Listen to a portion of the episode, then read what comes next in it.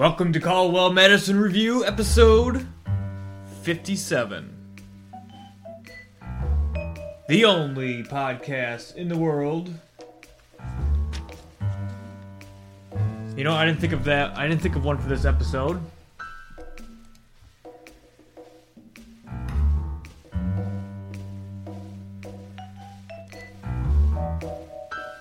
I'll think of one later. The only podcast in the world that hopes to do part of his intro later on in the episode. Because he's too unprepared to do it properly. It is April 20th, 2017. 420 dudes! Smoke 'em if you got 'em. This song you're listening to here is called Spyglass by Kevin MacLeod. And you can check out his website incompetech.com for royalty free music and graph paper.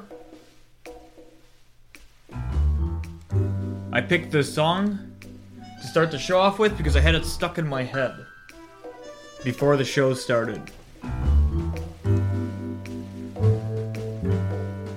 Caldwell Madison Review, the only podcast in the world that opens it with the song stuck in his head. I think. I don't listen to every podcast, so all my this only podcast in the world is uh, pure speculation.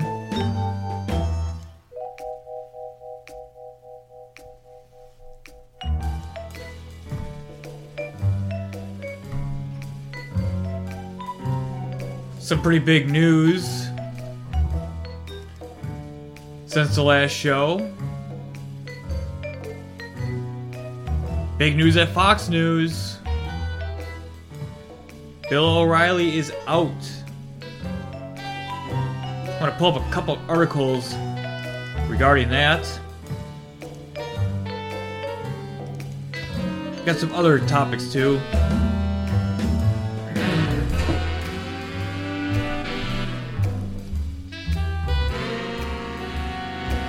Aaron Hernandez, of course, it's a big news story. Go over that quickly. I got some interesting news on the whole protest, Berkeley protest stuff. Yeah, I was planning on going over that before. I don't, you know, I didn't, or I didn't go over much.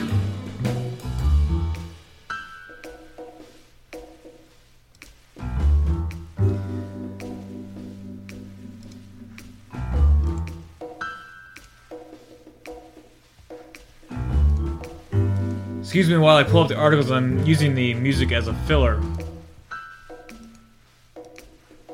It helps with dead airspace. You know, one day I might start preparing for the show. Some days I do. Most days I don't do much. Alright. There goes the music, so now I need to start talking at a higher rate. Well, I got uh, two articles here one on the Washington Post, one on Breitbart. I'll start with Breitbart here. Report Fox News is partying with Bill O'Reilly. And it begins the article with an update. Fox News has officially cut ties with Bill O'Reilly through the company's network parent company. Network's parent company, 21st Century Fox. The Murdochs issued a statement on Wednesday afternoon. Quote, after a thorough and careful review of the allegations, the company and Bill O'Reilly have agreed that Bill O'Reilly will not be returning to the Fox News channel. Before I get further into the story, I didn't mention, and of course, this is a live show. And if you are listening live, you already know that. The number to call in is always the same 602 753 3005 602 753 3005.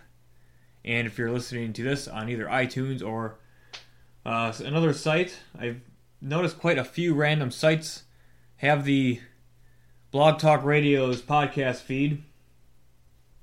I just think they pick up any podcast feeds they can. If you're listening to that, uh, we are live Mondays and Thursdays at 8 o'clock p.m. Central Time. So I'm going to read this article here. Well, there's uh, there's also been some schedule changes, but I guess I'll get to that later and get to the meat of the story here. The Murdoch family has reportedly decided decided to pull the O'Reilly factor off air amid allegations of sexual harassment against primetime host Bill O'Reilly and will soon be officially announcing his departure, according to sources close to Gabriel Sherman in New York Magazine. Now, they had the update that I already read. That would be their statement. I'm guessing, according to Sherman, the decision was primarily, uh, primarily driven by Rupert Murdoch's son, James, and, uh, Le- well, boy, uh, Lachlan, possibly, after the New York Times reported earlier this month that 13 million had been paid out from either Fox News or O'Reilly to five women to settle their sexual harassment claims against the host in lieu of litigation, despite O'Reilly's denying of or denying the veracity of the claims. A little bit more from the article: Fox News executives are reportedly meeting on Wednesday to discuss, so that would be yesterday, how to contain any damage from an O'Reilly dismissal. Blah blah blah blah blah. So obviously, big news there. Now there were the allegations floating around in the news in the last week or so, or I guess longer than that. Now I remember some older stuff too, but it kind of seemed to fade away. Um, and I got this Washington Post article as well, titled "Bill O'Reilly's Fox News career comes to a swift end amid growing sexual harassment claims." And I'm not sure if they add any other word uh, noteworthy information.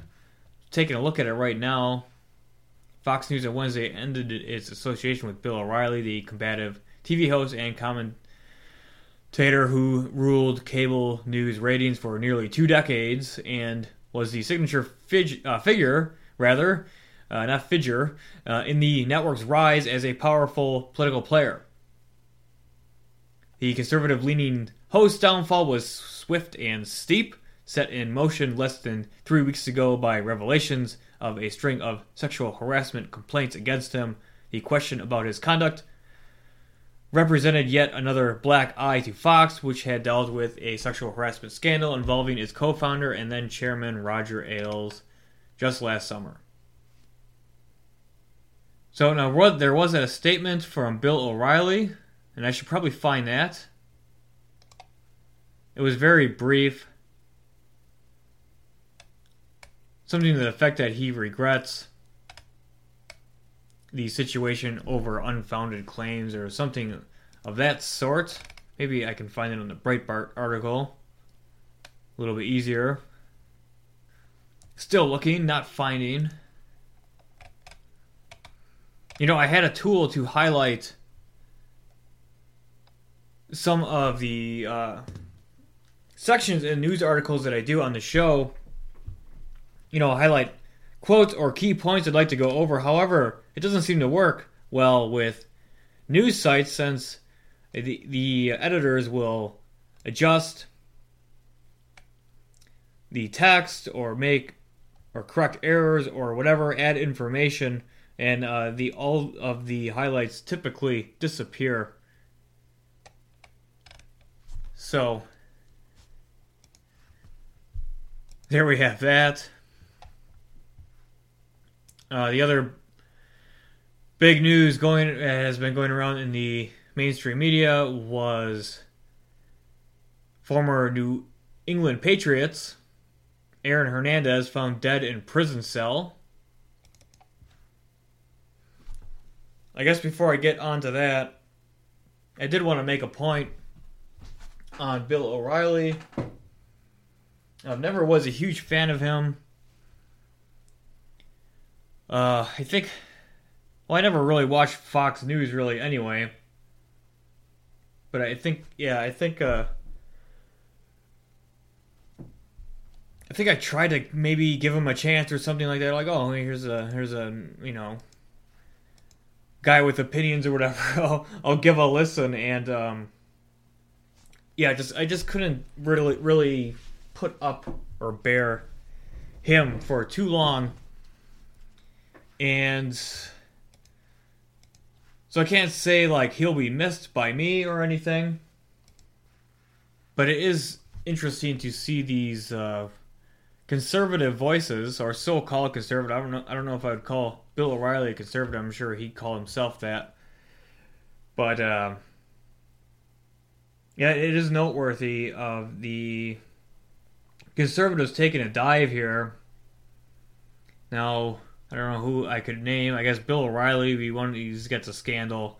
Roger Ailes just the owner. Um, but there were like the scandals with, or so-called scandals with Andrew Napolitano supposedly being benched. Tomi Lahren getting knocked off the Blaze. Milo Yiannopoulos getting removed from CPAC after his pretty strange comments. And what else? There's uh, there's been some other stuff too. And uh, I guess another major thing to note would be the YouTube uh, demonetiz- demonetization policies. I didn't say that right, but a lot of prominent YouTubers are pretty much demonetized now. A lot of ones that I will listen to that talk about, I guess, so called controversial topics. I would just call them real life myself.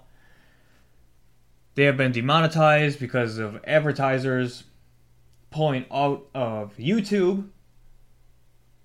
So it's almost like a top down assault on any kind of, oh, I don't know, I guess conservative or controversial kind of media and uh, forcing YouTube channels that were once making money are now making fractions of the money that they used to in the last few weeks or, or months or so, resorting to other forms of funding like Patreon and the like. So, interesting topic there to talk about. So, if I actually made any money doing this, I could tell you how much I've lost, but I don't make any money doing this. so, moving on from the news kind of topic, or uh, presenting the news kind of topic, um, Aaron Hernandez found dead after hanging in prison cell. An article on ESPN.com Former NFL star Aaron Hernandez, who was serving a life sentence for murder, a murder conviction just days ago, was acquitted of double murder. Died after hanging himself in a prison cell early Wednesday, Massachusetts prison's official said. Guards found Hernandez unresponsive in his cell at the Souza Baranowski Correctional Center in Shirley just after 3 a.m. Department of Correction spokesman Christopher Fallon said in a statement. The former New England Patriots tight end was pronounced dead at UMass Memorial Health Alliance Hospital in Leominster. About an hour later, he was 27. An article goes on to say he was in a single prison cell, hanging himself with a bed sheet attached to a cell window. Now, he was acquitted of that, uh, as the article said, the double murder. However, he was still serving life for another crime. Let me look down the article a little bit more. Law enforcement sources told ABC News that Hernandez was found with John 3:16 written across his forehead. Bible verse that reads, For God so loved the world that he gave him his only begotten Son, and whoever believeth in him shall not perish, but have everlasting life. Uh, see. Fallon was not aware of any note written. I guess that would be the note. This is not foul play, that is. I guess it, if he was in a prison cell locked up, it'd be hard to imagine he was, but I don't know all the details of the story. Down the article,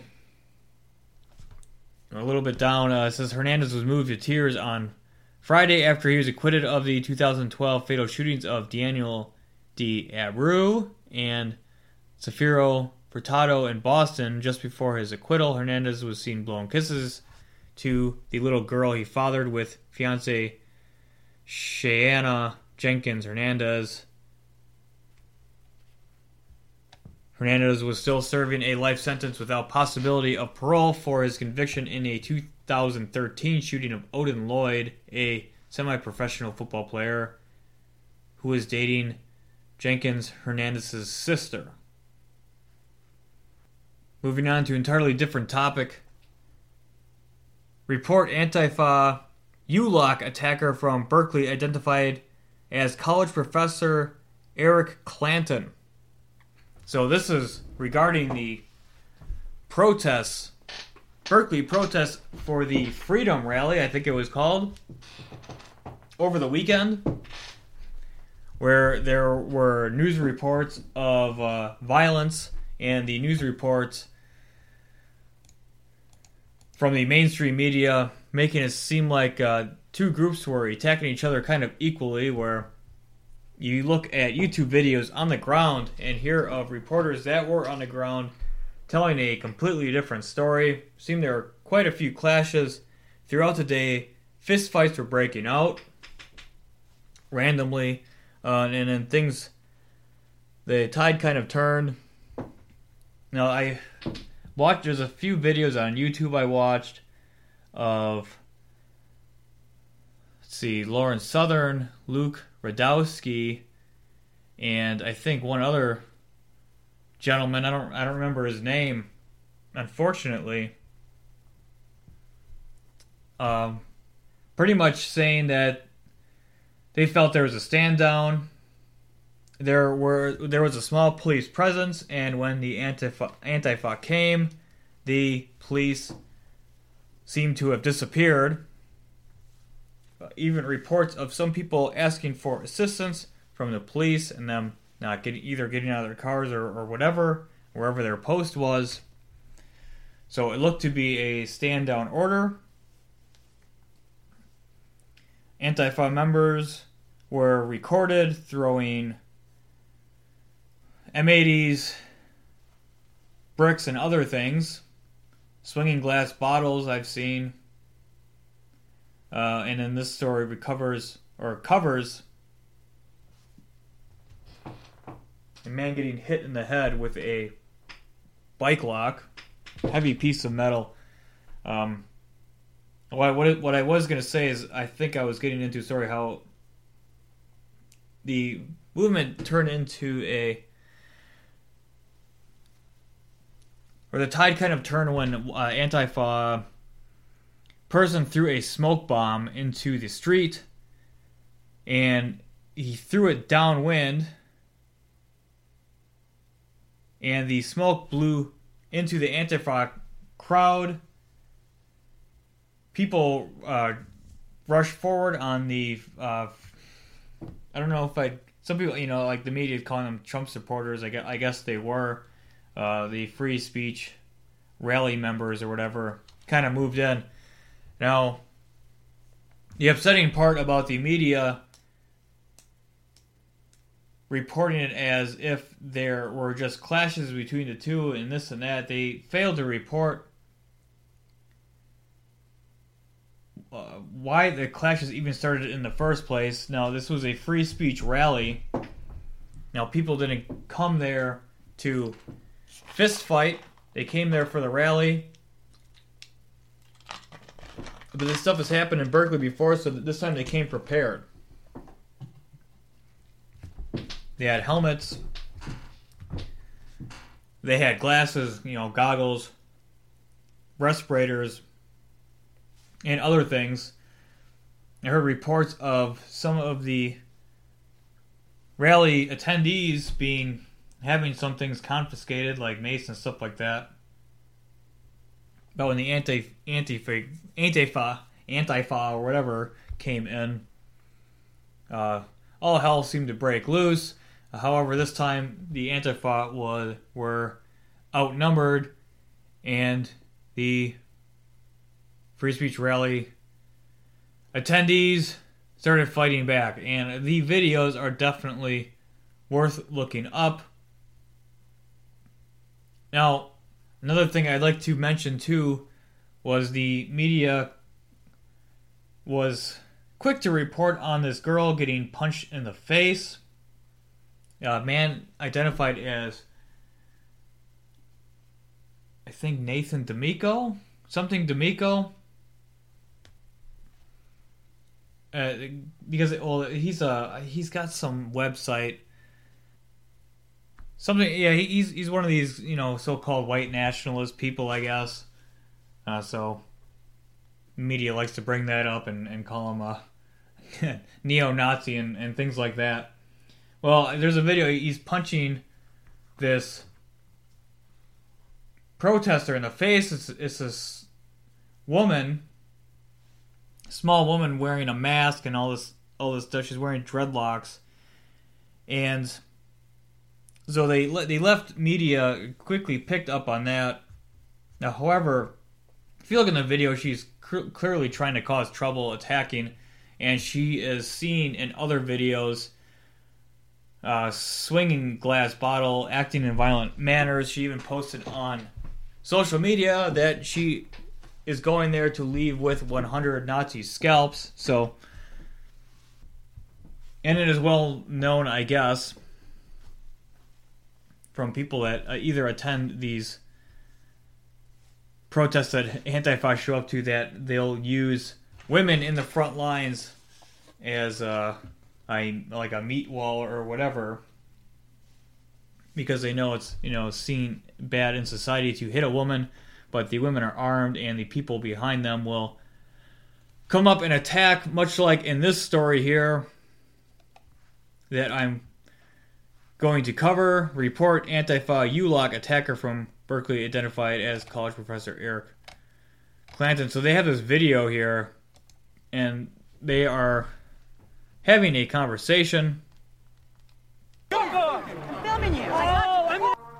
There's some women in the front lines here. Oh, there's some music. They added some special effects to this video. So yeah, they're yelling at each other. And there's this guy kind of, I think he's trying, it looks like he's not trying to, maybe even trying to stop a fight. And some guy just runs up to him and whacks him really hard with this metal bike lock and his head's bleeding. So, a little bit from this article, there's an interesting report going around on Twitter and can be sourced to the other sleuths over at 4chan's pol. According to this report, a guy who is violently attacking free speech supporters at Berkeley and it says in parentheses with a fucking gigantic metal lock by the way is none other than college a college professor. So uh, it says this uh, article says yeah i know you all will be just as shocked to him to learn that ac- academia is a violent thug in a professional position. That's pretty much unprecedented. Meet eric clanton who has a degree at from the san francisco state university Although the only proof I see of him teaching there is this uh, professor rating page. I think it's ratemyprofessor.com. It has been trolled to hell. So yeah, a lot of people leaving reviews for him as a college professor. Well, anyway, they got a little piece of his face and they started matching it up to this guy now there's a new article out that's just a few hours old on his website narrative-collapse.com victim to press charges against ethics professor accused of bashing conservatives with U-lock. The victim was sean, a uh, sean stiles. The this article says at two of the violent Antifa riots in Berkeley, a masked man assaulted multiple people with a bicycle U-lock. Many people, including a victim, believe the perpetrator to be Eric Clanton. Eric Clanton is a professor of ethics at Diablo Valley College, DVC. This is a two-year community college at in uh, Pleasant Valley, California. DVC confirmed that Clanton does teach at the school. They are aware of the accusations, but they're not issuing any comment at the at this times. I think it's just supposed to say this time. Clanton states on his OKCupid profile, I'm interested in helping to precipitate the end of civil society. After being fingered online, Clanton deleted his Twitter account and an alumni profile at SFSU, where he used to be a grad student. One of the victims, Sean Stiles, who was attacked last uh, Saturday, um, or is Sean Stiles, who was attacked last Saturday. A video shows a masked man hit him on the head with a metal object without warning. Members of the politically incorrect subsection of the popular internet forum 4chan.org, also known as forward slash pol, issued the accusation against Eric Clanton as identified or and identified Sean Stiles. The first video below showcases the evidence presented by Pol. I didn't watch this video yet. Maybe I'll take a quick look. It's two minutes long. They're just gonna. Well, you can see the pictures online. Let me see if this is actually the video of, of it happening here. You can hear the audio.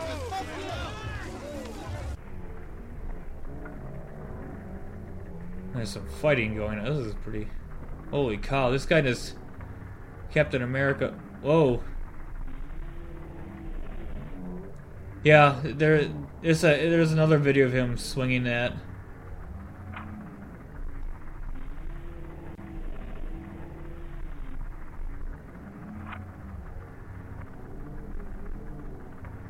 Yeah, the the sole purpose of Antifa is pretty much to use violence to shut down opposition.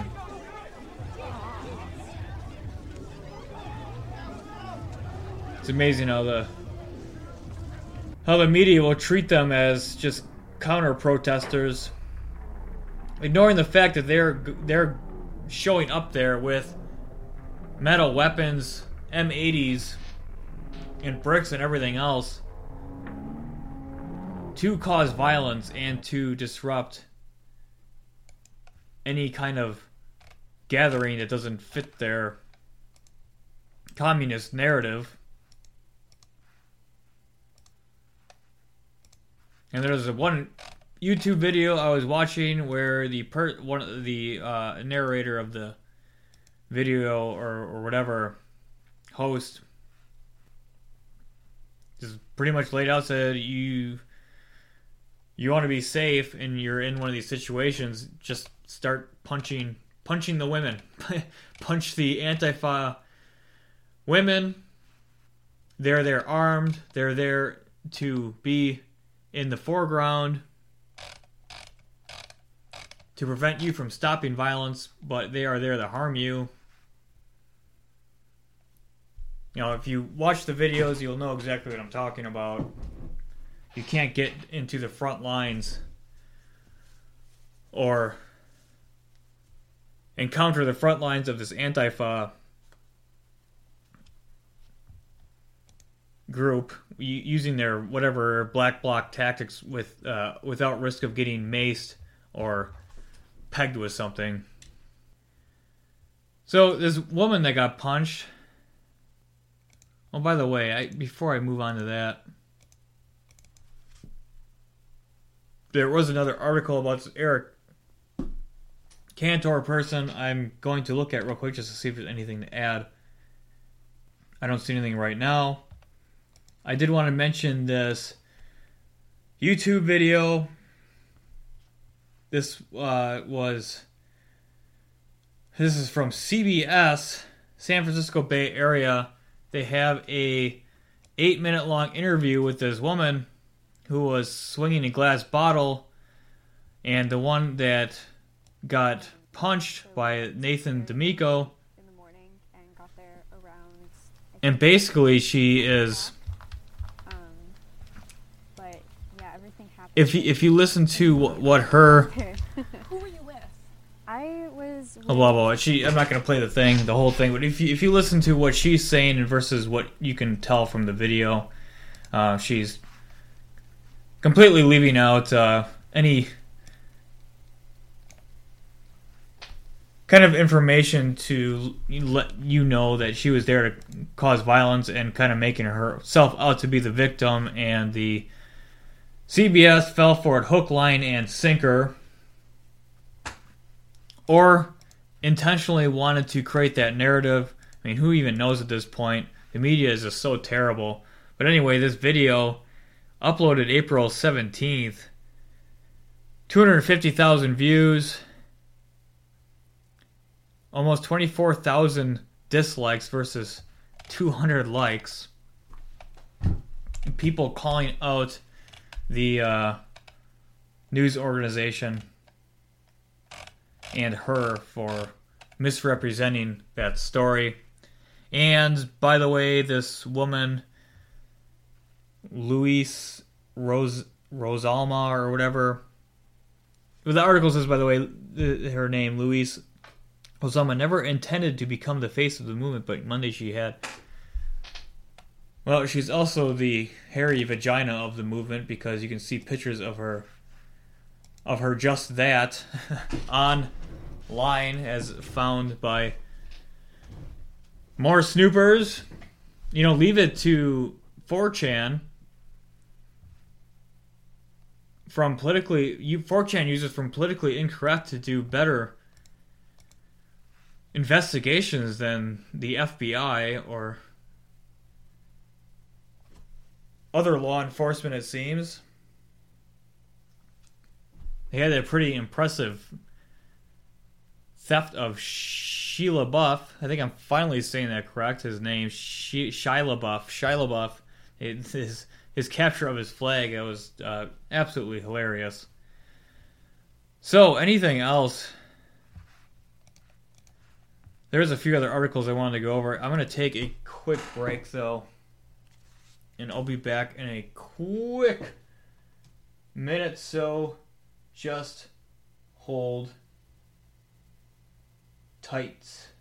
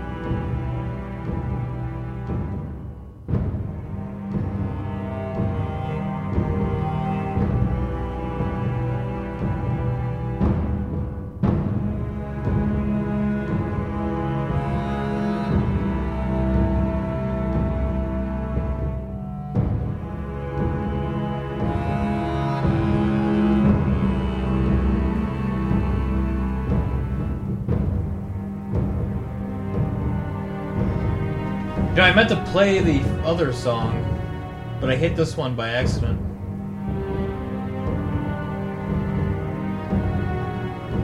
Make the mood more tense by accident here. Oppressive Gloom by Kevin MacLeod. Same guy, same website, incompetech.com is the other song. Where is that song? I'm looking at my soundboard, trying to find the song. I don't have my sounds and music in any logical order.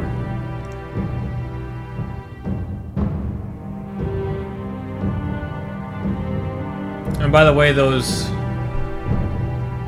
at that rally, there's 21 arrested.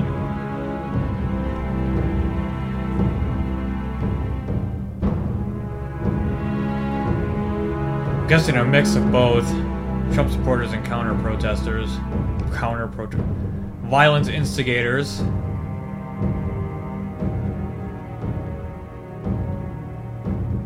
Now, I don't know where else you really see that. What other group goes around instead of counter protesting, actually just deliberately committing acts of violence? Let's get off that topic. Let's let's get on.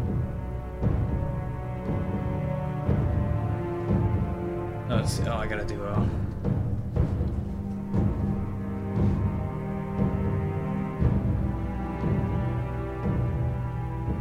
I gotta do a security clearance here for this website. CAPTCHA. What is it? Is that how to pronounce it? CAPTCHA. This article I wanted to read here doesn't trust me. I don't like these things. Sometimes I can't read them correctly.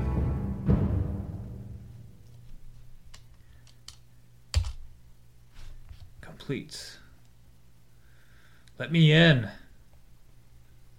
Want to see this article on similarweb.com, US media publications ranking March 2017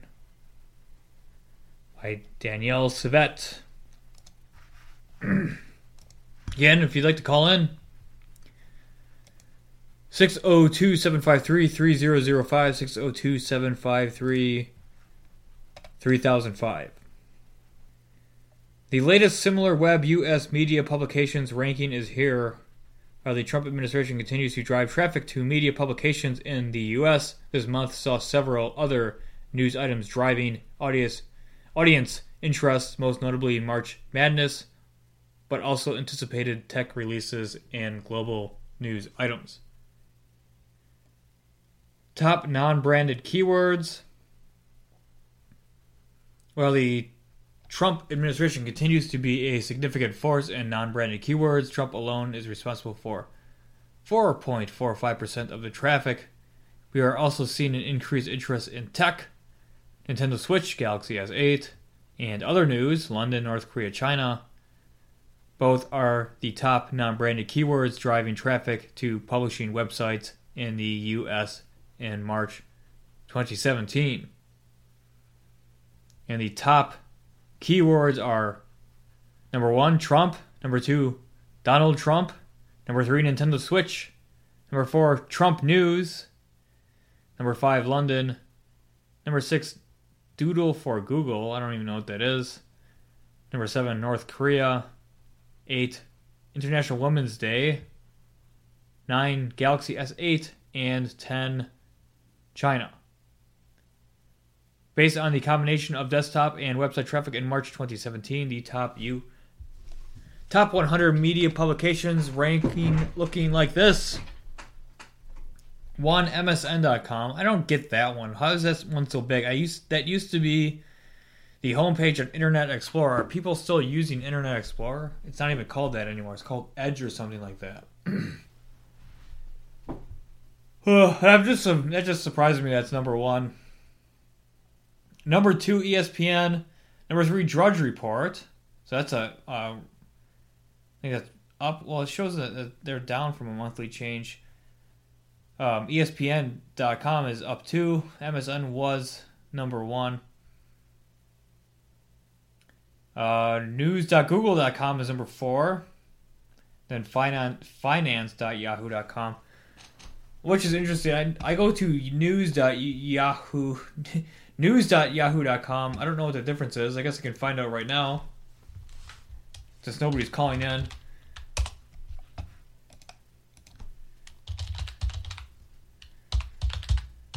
I'll see for myself. Here's an interesting headline on Yahoo News right now. Missing Tennessee student found ex teacher arrested. Maybe we'll go over that before I end the show.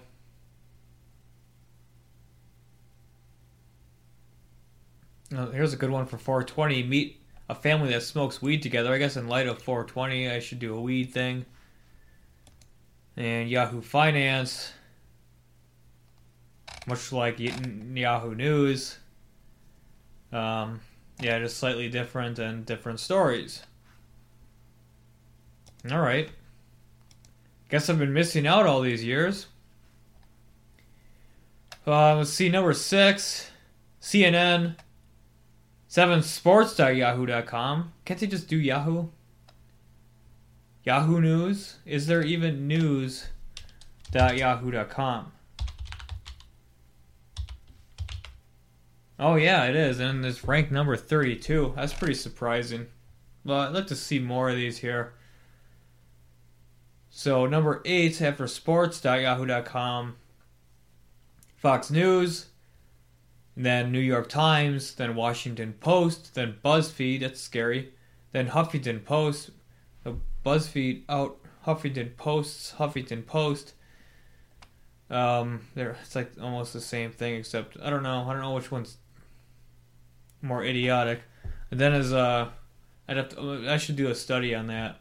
Um, then comes Business Insider, CNET, USA Today, BBC, Daily Mail, Forbes, NBC News, CBS Sports, on and on and on. A lot of a lot of uh, sites that I reference with this show. I'm just looking, look, looking down the list a little bit more. Quite a few of these that are pretty high ranking I don't visit. A lot of the sites I visit are lower ranking too. So, interesting stuff. Zero Hedge is pretty big. Gotten some stuff. I didn't know they were that big. Uh, they're ranked number 53. Pretty close to Reuters, which is 49. That's interesting. Uh, there's a couple articles that I wanted to go over last time, didn't get to. One leaked NSA malware threatens Windows users around the world. And uh, another one how federal agencies keep Americans in the dark about crime statistics. And I read the I read a little bit of the malware one, but I didn't read the federal agencies keeping Americans in the dark. So I'm just gonna go over the first couple paragraphs in each and see if there's anything worth noting. So this article on the Intercept, you know what? I don't think I read this entire article. I'm probably going to go over quickly here, but I'll probably look at it a little bit more later. Uh, the shadow brokers an entity previously confirmed by the internet or the Intercept. This is by Sam Biddle, by the way. Article titled "Leaked NSA malware threatens Windows users around the world." I think I've already said that. Um, shadow brokers an entity previously confirmed by the Intercept to have leaked authentic malware used by the NSA to attack computers around the world. Today released another cache of what appears to be extremely potent and previously unknown software capable of breaking into systems running Windows. The software could give nearly anyone with sufficient technical knowledge the ability to wreak havoc on millions of Microsoft users. The leak uh, includes a litany of typically codenamed software implants with names like Oddjob, Zippy Beer, and Esteem Audit, capable of breaking into and, in some cases, seizing control of computers running versions of the Windows operating system earlier than most recent Windows 10. The vulnerable uh, Windows versions ran more than 65% of desktop computer computers surfing the web last month, according to estimates of or from the tracking firm Net Market Share. So I wish um, soft more software companies would get on the jump on the Linux train. I'm pretty close to switching over to Linux myself. I enjoy it. I've enjoyed BSD anyway. I haven't used Linux as much, but from what I've seen of it, I like. It is becoming more and more usable for the average computer user. And it's time for Microsoft to take a break. I think their software gets increasingly frustrating, more and more frustrating to use, and less user friendly. More intrusive, and so forth. I'm going to jump to the Breitbart article How Federal Agencies Keep Americans in the Dark About Crime Statistics. The Department of Justice should keep the public informed about the results of former President Barack Obama's decision to grant early release of uh, 1,715 convicts, says a former federal prosecutor. What eternal Attorney General Jeff Sessions' Justice Department needs to do now is track the hundreds of fellows who got these pardons and communications. The former former federal prosecutor Bill Otis, or said him, said Bill Otis, with overall, what's this word? Recidivism, recidivism, with overall recidivism rates for drug offenses already being uh, 77%, I think we have a pretty good idea, but the public should get specifics. How many of these guys reoffend? What's the nature of the new crime? Where there are related violent crimes in the mix as well? And how many victims, including but not limited to addicts and overdose victims, were there? Uh, let's see just reading the article a little bit more. Like I said, I didn't read this before. I thought it'd be something different. Well, if I wasn't uh, doing a live show, I'd probably read a little bit more. I'm going to go on to some other things. Now, there was another shooting. Unfortunately, this one is in Fresno. Hate crime is suspected after gunman kills three white men in downtown Fresno on LA Times. Yeah, this is another article I saw, and I didn't get all the details on. I had a busy couple of days, so I actually went a couple of days without reading much news. So I'm going to read more on this and learn with you if you haven't heard all this either Kori Ali Muhammad told his family there was a war going on between blacks and whites in America. On social media, he referred to white people as devils. Earlier in the year, he released a rap album replete with violent, explicit, racially charged lyrics, including referring to himself in one song as a black soldier. On Tuesday morning, police say Muhammad stalked the streets of downtown Fresno, fatally shooting three white men with a 357 revolver before surrendering to police. He allegedly shouted Allahu Akbar and expressed hatred toward white people and the government, according to Fresno Police Chief Jerry Dyer. Local authorities said they don't believe the attack was an act of terrorism but are investigating it as a hate crime. Quote, in fact, he's lashing out at white people, white males in this case. That would constitute a hate crime, Dyer said. Um, continuing, we believe it is a hate crime, definitely a hate crime. Chief said investigators don't believe Muhammad worked with anyone else in the attack, calling him individual that is filled with hate, filled with anger. Attack began around 10:45 a.m. in the 300 block of North Van Ness Avenue. Within a few seconds, a second burst of gunfire was heard, and then a third and a fourth. 16 rounds were fired in four locations. After the shots were heard, Dyer said the driver of a PG&E truck arrived at the city's police headquarters to report that a passenger had been shot by a gunman who approached them on foot. After mortally wounding the truck passenger, Muhammad walked west on East Mildreda Avenue, where he came across a resident and opened fire but missed his target, Dyer said.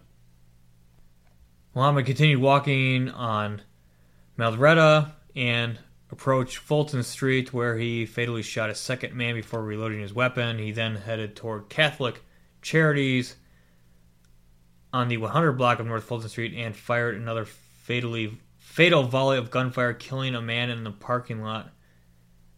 An officer in the area spotted the gunman running south to on Fulton, and he dove into the ground. Was taken into custody. And as he's taken into custody, yelled Allahu Akbar. I'm just looking through the rest of my bookmarks here. I think I'm going to move on to the last couple articles here. Missing Tennessee student Elizabeth Thomas found. Former teacher Tad Cummings arrested in California. I don't know much about this story, but I just saw it in the headlines. So I wanted to read, on, read a little bit about it. Former Tennessee teacher Tad Cummings, who is accused of kidnapping his 15 year old student, was arrested in Northern California Thursday after more than a month on the run, according to Tennessee Bureau of Investigation.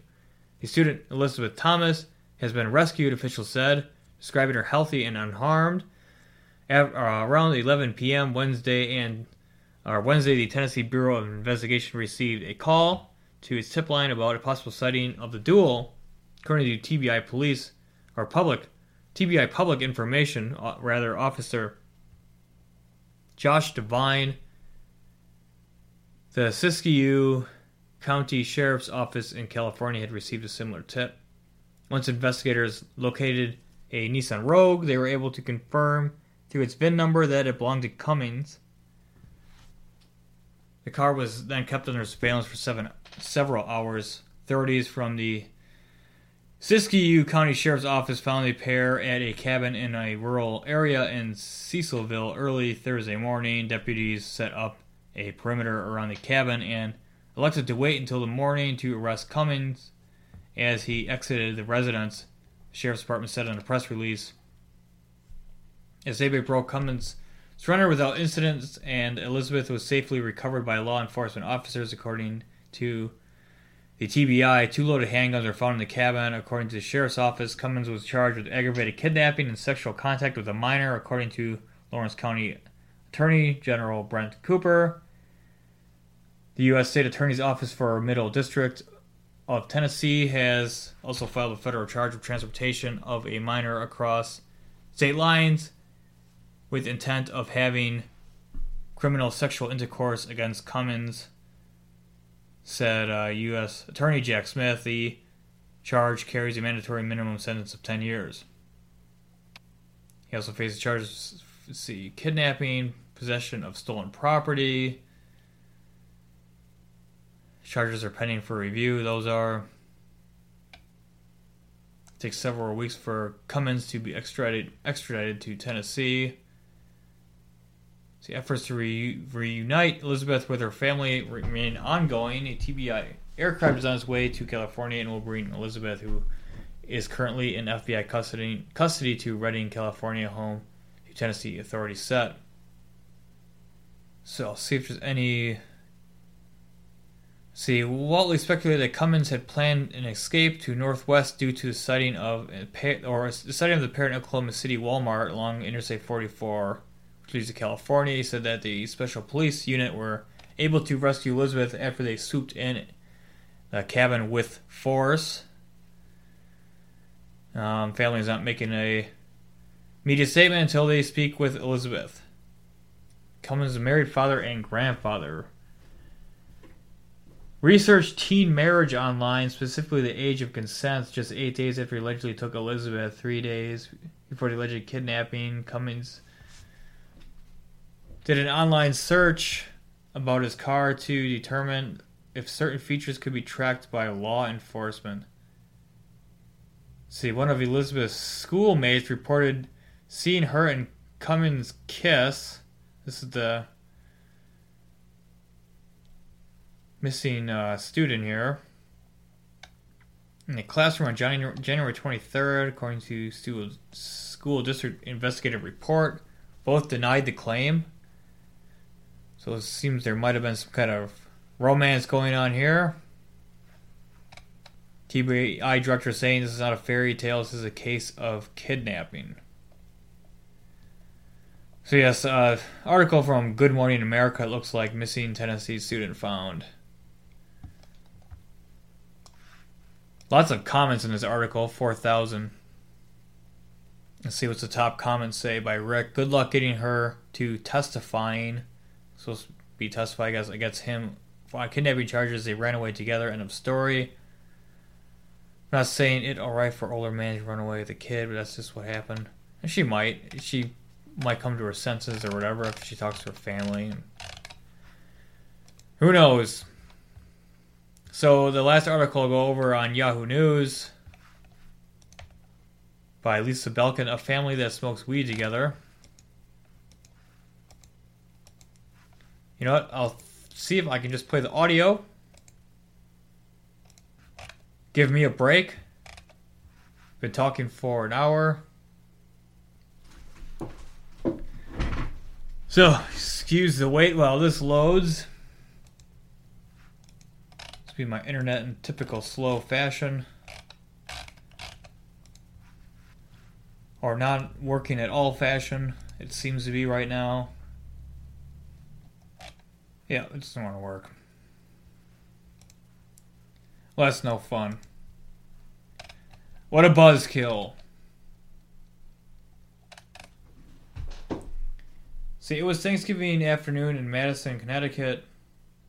Four years ago, the and the Chichi family, Chechi or something like that, was getting ready for dinner just before the turkey served. Paige Chechi, then an 18-year-old college freshman, gave her older sister Lauren the look. Paige remembers as we realized Dad had caught the look.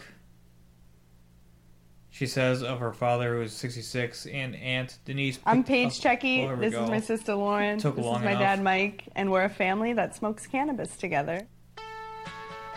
All right. Well, video's working, so I was taught from a very young age that marijuana is bad, and it's something that you should stay away from, and it's something that you should say no to.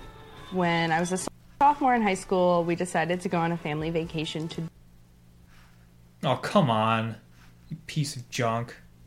Jamaica. So we all piled into this Bob Marley themed bus. So we finally get to Bob Marley's house, and my dad's the first online. So that's when I started to figure out that, you know, he might be a cannabis user. I'm the dad. As the video's pausing here, he's lighting up a pipe. I'm 66 years old, and I've been into cannabis for probably 50 years. I didn't go out of my way to say, you know, come on, we have it, I have it, you could have it. None of that. I felt that, you know, they were on their own. You know, if they were going to smoke it, they were going to have to find their own. we had like this understanding that we all enjoyed cannabis. Don't dip into my stash, dude. Because of societal pressures, I guess, we kept it to ourselves until it was an appropriate age. You know, until I went to college, we didn't consume together. We're about to sit down for Thanksgiving dinner, and me and my sister give the look. Are we gonna We- go upstairs? puff? Then we look across the table and we see that Dad saw our look. we look at dad and we're like, he's definitely gonna go smoke upstairs in his bathroom. So uh, let's all go smoke together. So we were right out in the backyard, and we weren't really far from the house. And we're passing it, you know, pass, pass, puff. And all of a sudden, you see like everybody's looking out the window. it's puff, at puff, us. pass, not Like, pass, pass, What's puff. going on out there? uh, but that was kind of the, the, the defining. I think that kind of took the edge off of the whole family. So ever since we started smoking together on Thanksgiving, now we kind of do it when we see each other. But I always had the checks and balances in place. You know, I know that they weren't, you know, smoking for five days straight and didn't know what was going on. And, and I was always cautious about it being what everybody calls, uh, you know, the entry drug. You know, as far as anyone getting harmed on cannabis, I can't reflect back on any bad situation related to cannabis. Recreational laws haven't caught up in Connecticut yet, so we do it the old school way. I'm not worried about my daughters or myself being arrested because there is those compliance issues that carrying is okay as long as you have small quantities. And we don't go out of our way to get into trouble. I wrote my thesis on the cannabis industry, so now I'm They don't show the on business and product mother in the family. I really do love my job, and Maybe one they of all the main hide their reasons weed why is smoking from because her. I have the freedom to pursue it without feeling like my family's going to judge me. And as long as they like what they're doing and they're creating and they're moving along, I think it's all good. We turned out pretty freaking awesome. We, we turned out pretty cool.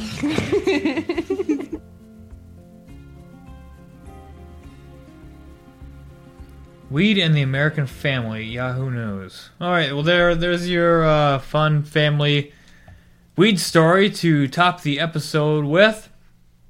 And I want to thank everybody for joining Caldwell Madison Review episode 57. We are live Mondays and Thursdays, 8 o'clock Central Time, where you can call in or download the better audio quality versions at a later date on blogtalkradio.com forward slash Caldwell Madison and on iTunes. And uh, uh, thanks for tuning in, and I hope everybody has a great weekend, and I'll hope to catch you next time.